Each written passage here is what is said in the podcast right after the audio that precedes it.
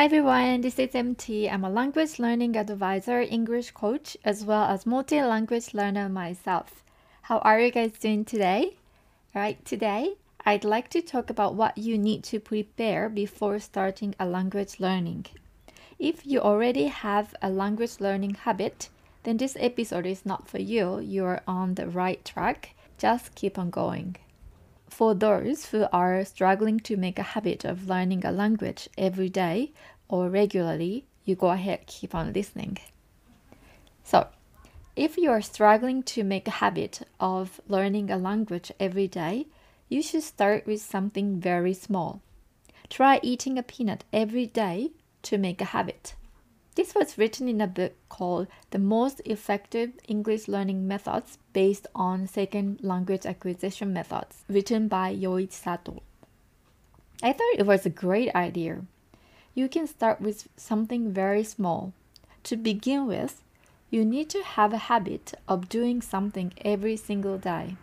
So you should try to make a time to do something at the same hour each day or do it while, before, or after doing your current fixed activities such as getting up, eating lunch, commuting, and so on. If you think it is really challenging for you to make some kind of habit, you could really start with eating a peanut every day. Otherwise, you can start with something simple yet related to language learning. For example, you can listen to a podcast for three minutes a day.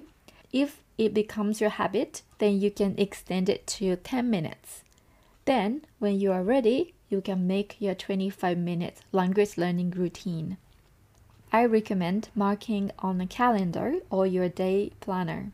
When you've done what you decided to do every day, it makes really happy to see those marks lining up on my planner. It definitely encourages me so I guess it should work for many of you as well. Making an accountability partner is another way to make sure you continue your daily learning, but I will talk about this some other time. Alright, that's all for today. Thank you so much for listening, and let's enjoy our language learning together. Bye!